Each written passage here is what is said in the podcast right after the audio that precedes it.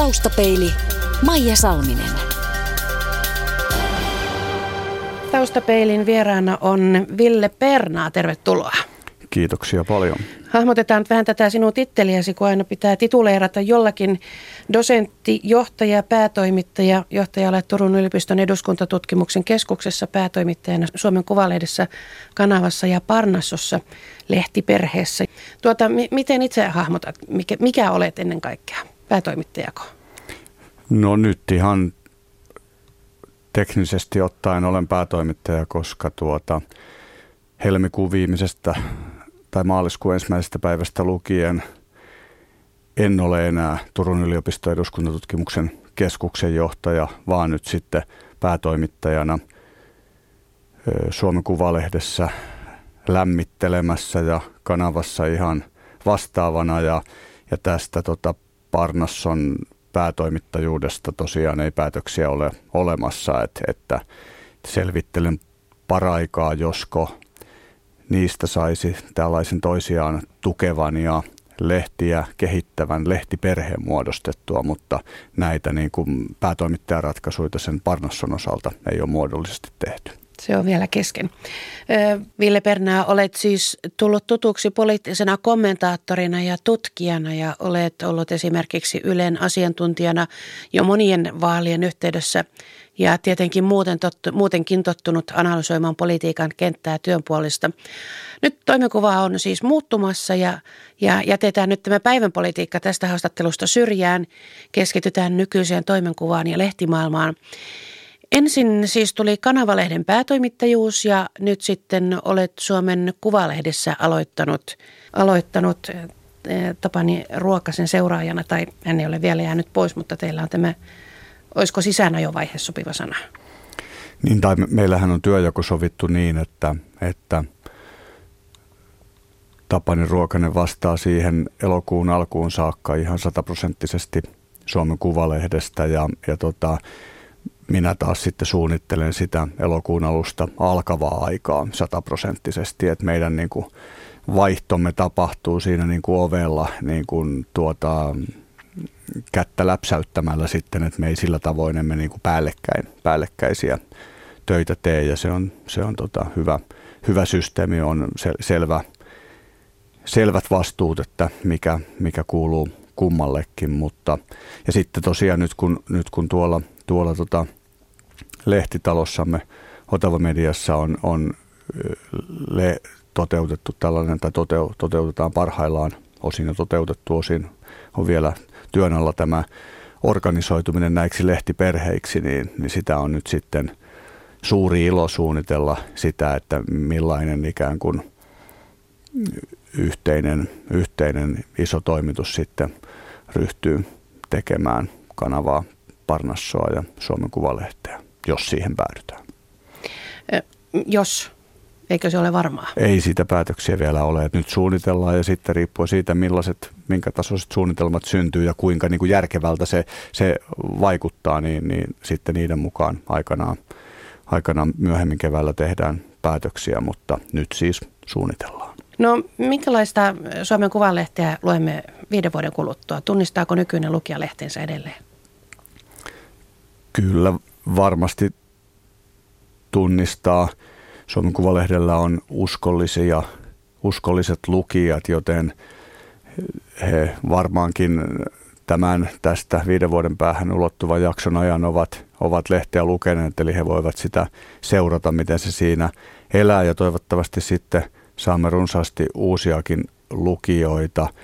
Ja kyllä tarkoitus on, on tämän – tämän ikään kuin tekemisen tapojen lisäksi, just johon tämä lehtiperheasia liittyy, että millä tavoin se niin kuin toimituksen työ järjestetään, niin sen lisäksi myös on tarkoitus todella niin kuin syventyä sen, sen niin kuin lehden sisällön ja aihepiirien ja, ja näkökulmien äärelle.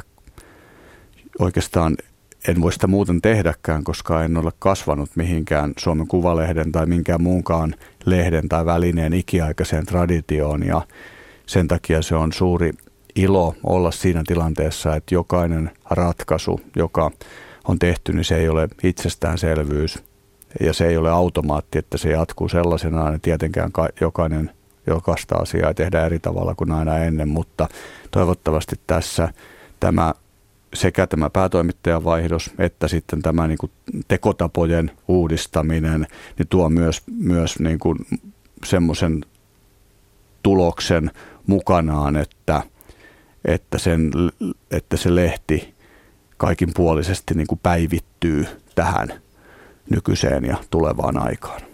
Olet, olet maininnut juuri tästä, että, että sinulla ei ole näitä, näitä traditioita, joihin olisi jumissa ja kyseenalaistaminen on aina hyvä. Ja aina on hyvä kysyä, että miksi jotakin tehdään ja juuri näin. Mutta sitä voi lukea toisellakin tavalla tätä lausumaa. Väheksytkö perinteistä ammattitaitoa ja kokemusta ja lainalaisuuksien tuntemista?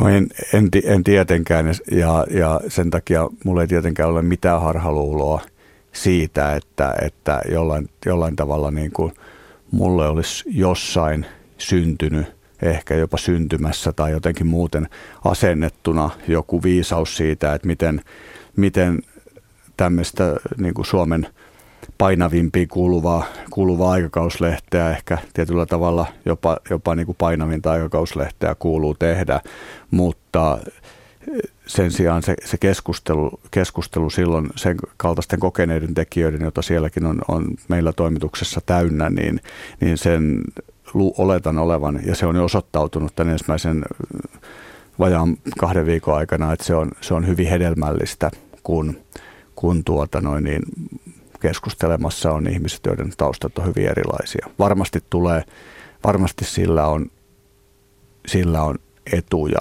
että – kaikkien taustat eivät ole maailman samanlaiset. Mm, aivan. Olet, olet maininnut myös, että politiikan journalismi on Suomessa jämähtänyt 90-luvulle. Miten se ilmenee? No se on tämmöinen yksi, yksi tapaus. Se ei tietenkään tarkoita sitä, että kaikki politiikan journalismi kaikissa välineissä on jämähtänyt 90-luvulla. Mutta tämä liittyy semmoiseen kehityskulkuun, että että oikeastaan viestinä niille, jotka aina haikailee niitä aikoja, jolloin ennen kaikki oli paremmin, niin koittakaapa joskus lukea vaikkapa, vaikkapa tuota 70-luvun Helsingin Sanomia tai yrittäkää kuunnella Yleisradion 70-luvun pääuutislähetystä, niin kyllä siinä uni tulee ennen kuin, ennen kuin, niin kuin loppuun asti pääsee. Et, et meillä, meillä on niin kuin toisaalta on paljon – kehitetty näitä niin kuin kerronnan tapoja ja käsitykset siitä myös, millaista on hyvä journalismi, niin ne tietenkin muuttuu koko, koko ajan. Mutta tota, yhdessä vaiheessa keksittiin, ja se on se kohta, mikä ajoittuu 90-luvulle, niin tämmöiset niin kuin tunteita herättävät vastakkainasettelut ja kiistat ja ja samalla kun mediakenttä voimakkaasti niin kuin, tai painopiste siirtyy siihen, että, että tämmöinen poliittisesti ohjattu media oheni ja väheni ja, ja Yleisradiossakin aivan uudella tavalla kiinnostuttiin kuuntelijoiden ja katselijoiden määrästä silloin vielä, vielä tota verkosta ei puhuttukaan, niin, niin, niin jollain tavalla siitä tuli semmoinen patenttiresepti, jolla tehdään hyvä kiinnostava juttu, on se, että tota, joko saatetaan kaksi ihmistä vastakkain, tai jos ei kahta ihmistä ole saatettavissa vastakkain, niin esitetään asia kuitenkin niin kuin näin olisi. Ja siitä poikivat kaikki ne, ja se oikeasti, ne niin kuin, käytin esimerkkiä silloin aikanaan, kun tästä puhuin muutama viikko sitten, että Lipponen raivostui Aholle tai, tai, tai joka, oli, joka oli hyvin yleistä ja varmaan ihan, ihan tottakin silloin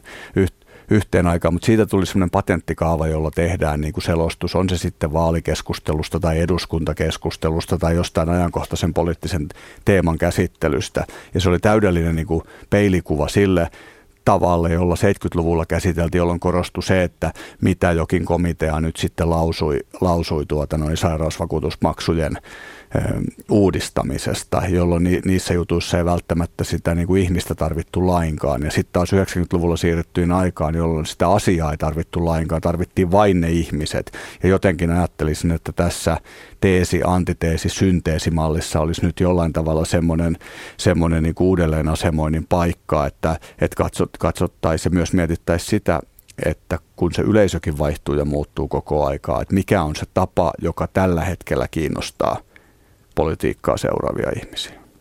Sekö se on se 2010-luvun sitten kaava ennemmin kuin tämä kuka raivostuu kenelle? No olen huomannut paljon niin kuin viitteitä viitteitä siitä, että, siitä, että se on, että siitä on tullut vähän osin semmoinen niin kaavamainen perusmalli ja, ja tota, lukijat, politiikkaa seuraavat kansalaiset ovat monasti yllättävän innostuneita sen kaltaisista eh, niin kuin lähestymistavoista, jossa tämmöinen niin kuin tunteiden purskahtelu ei olekaan se päällimmäinen tapa. Taustapeili. Olet äh, hienossa, kiinnostavassa, painavassa pestissä tässä päätoimittajana. Pitikö kauan miettiä, kun äh, en tiedä minkälaiset neuvottelut käytiin, mutta pitikö ryhtymistä miettiä paljon? Ei. Se oli, se oli hyvin helppo päätös. Tunnetko paineita? No en nyt tällä hetkellä, mutta takaan, että, että varmasti niitä, niitä, niitä kyllä sitten, sitten kun tämä työ todenteolla pääsee, pääsee vauhtiin, niin totta kai niitä paineita sitten tulee eri suunnista. Mm. Oletko kokenut jonkinlaisia aha-elämyksiä, kun olet siirtynyt vähän niin kuin siitä kommentoijasta sille toiselle puolelle, että ai tämä onkin tämmöistä, hyvässä tai pahassa?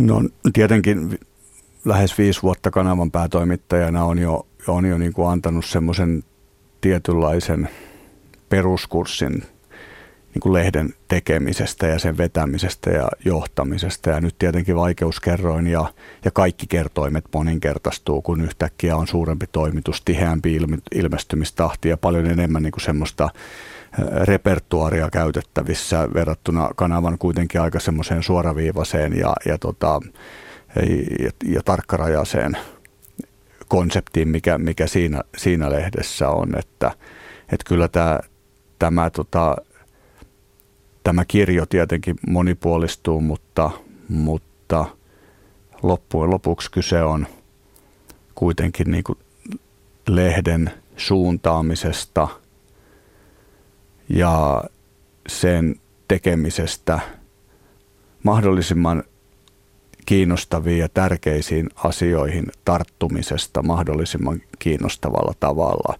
Ja oikeastaan se on ihan samaa työtä, mitä mä olen aikaisemmin tehnyt jo sitten, vaan niin, että se lopputuote on ollut erilainen. Milloin asiantuntijahaastattelu politiikan tutkijan näkökulmasta tai, tai sitten joku muun kaltainen kirjoitus tai tai alustus tai jotain muuta. Että et oikeastaan vaan tämä, tämä niin kuin ulosmenevä formaatti pikkasen muuttuu. Kanavalehden päätoimittaja ja, ja Suomen Kuvalehden tuleva päätoimittaja Ville Pernaa. Median murroksesta puhutaan tosi paljon. Miten sinä näet Suomen Kuvalehden tulevaisuuden paperilehti suhteessa verkkoon ja maksumuureihin?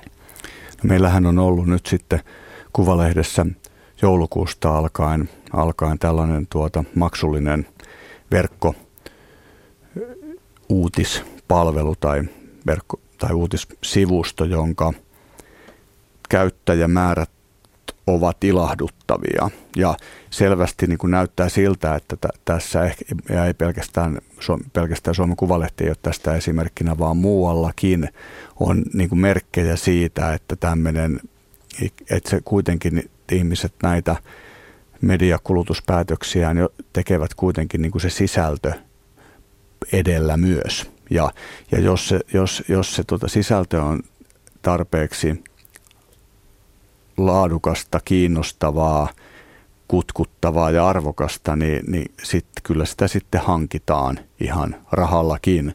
Että kyllä tässä vielä, vielä tota myöhemmin oppikirjoja myöten tullaan hämmästelemään, että kun katettiin tällainen maksuton täyden palvelun – seisova pöytä pitkäksi aikaa sukupolvelle, jo, jolle se oli yhä keskeisempi tällainen niin kuin median kulutustapa.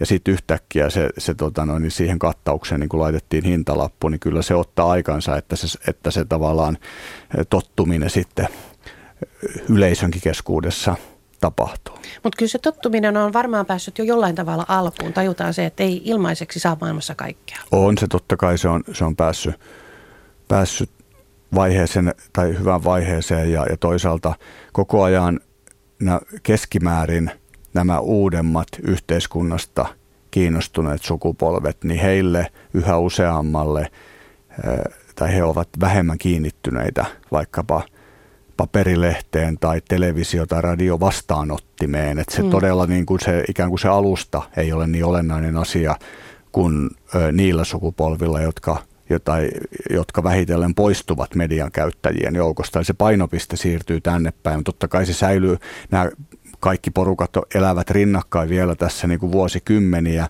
mutta sillä tavoin Suomen Kuvalehden täytyy siihen myös, myös reagoida, niin kuin on jo, jo tämähän ei ole ensimmäinen verkko, verkko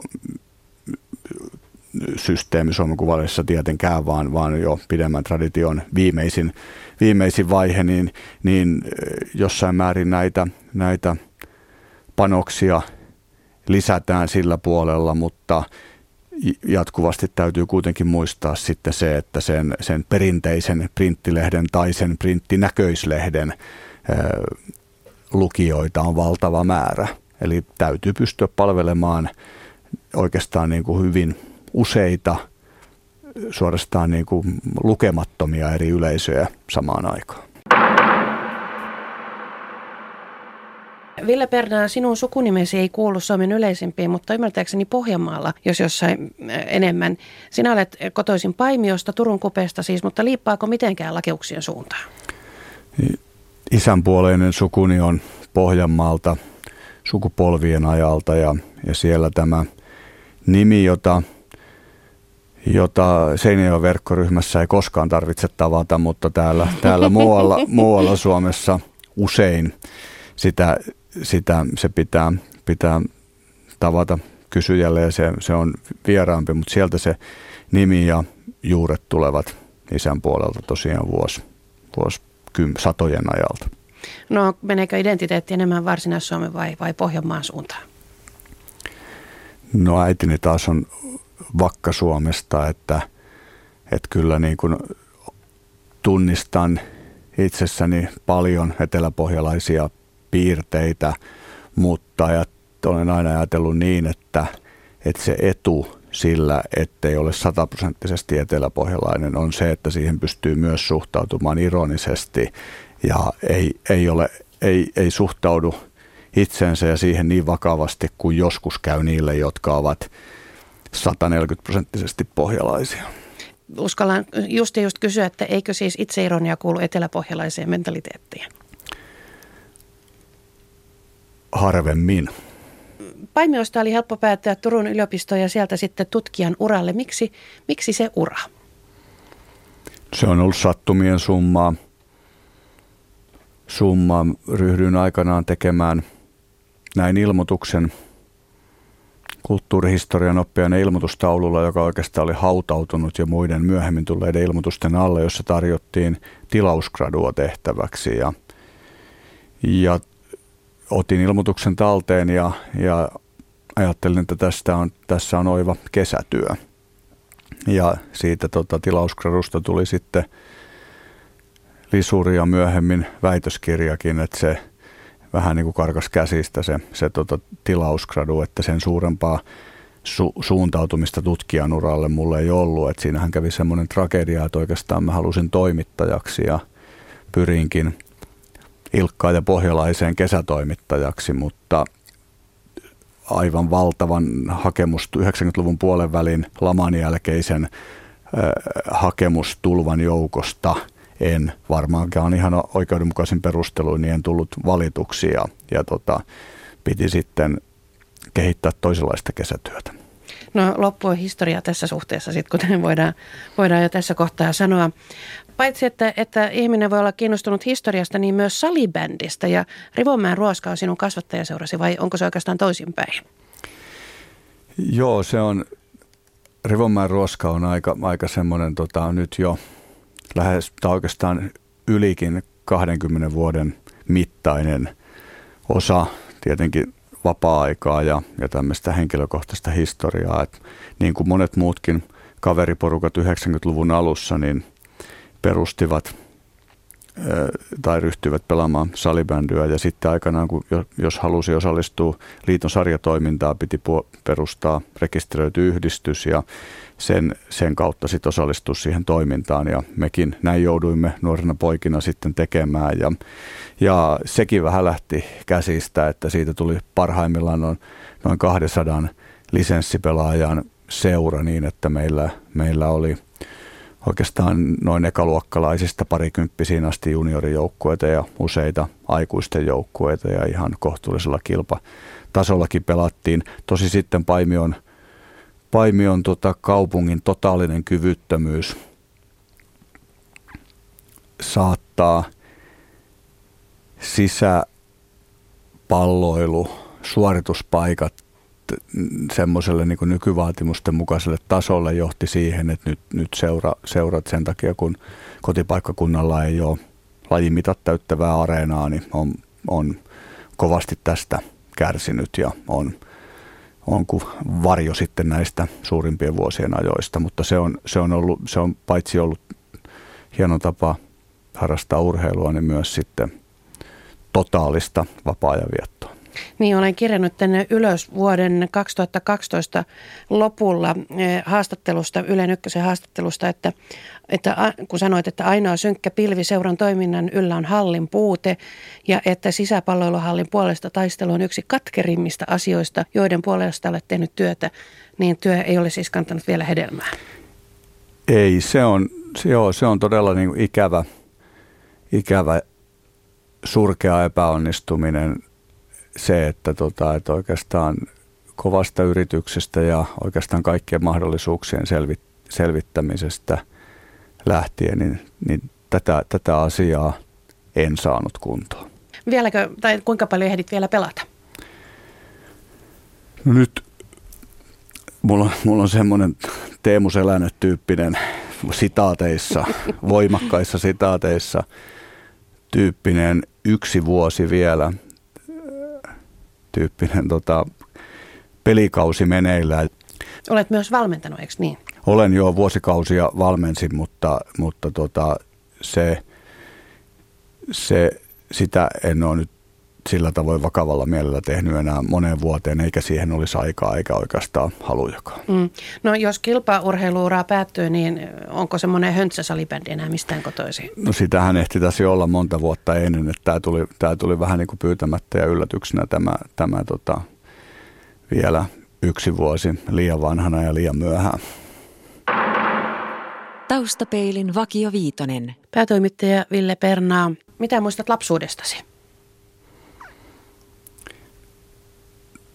Se oli kerrassaan mahtavaa aikaa.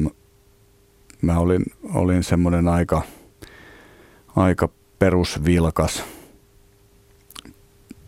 poika, joka, joka teki kaikkea sellaista, mitä kussakin ikävaiheessa tehdään, tehdään tuota ja, ja kyllä se oli lapsuuden kesät pääosin aika pitkälti vietettiin Kauhavalla. Se oli, se oli hienoa siellä – isovanhempien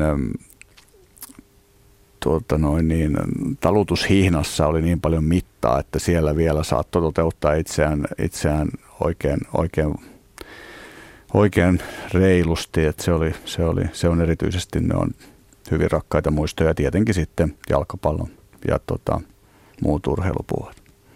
Paras ja pahin luonteen piirteesi?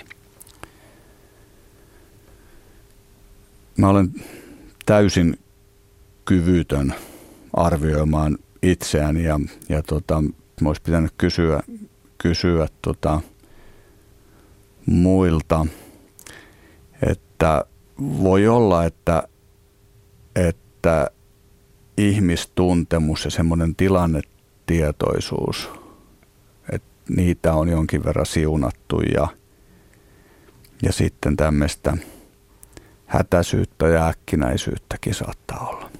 Millaisten ihmisten seurassa viihdyt?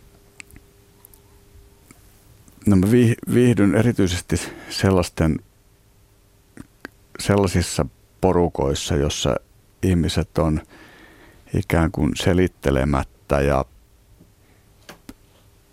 ö, kohottamatta tai anteeksi pyytelemättä semmoisia kuin ne on. Ja, ja sitten jos näin on, niin siihen sen kyllä sitten niin kuin huomaa ja vaistoo. Ja se on usein niin kuin jotenkin on miellyttävämpää kaikille, jos jokainen vaan on aika suoraviivaisesti sellainen kuin on. Missä olet mielestäsi onnistunut parhaiten?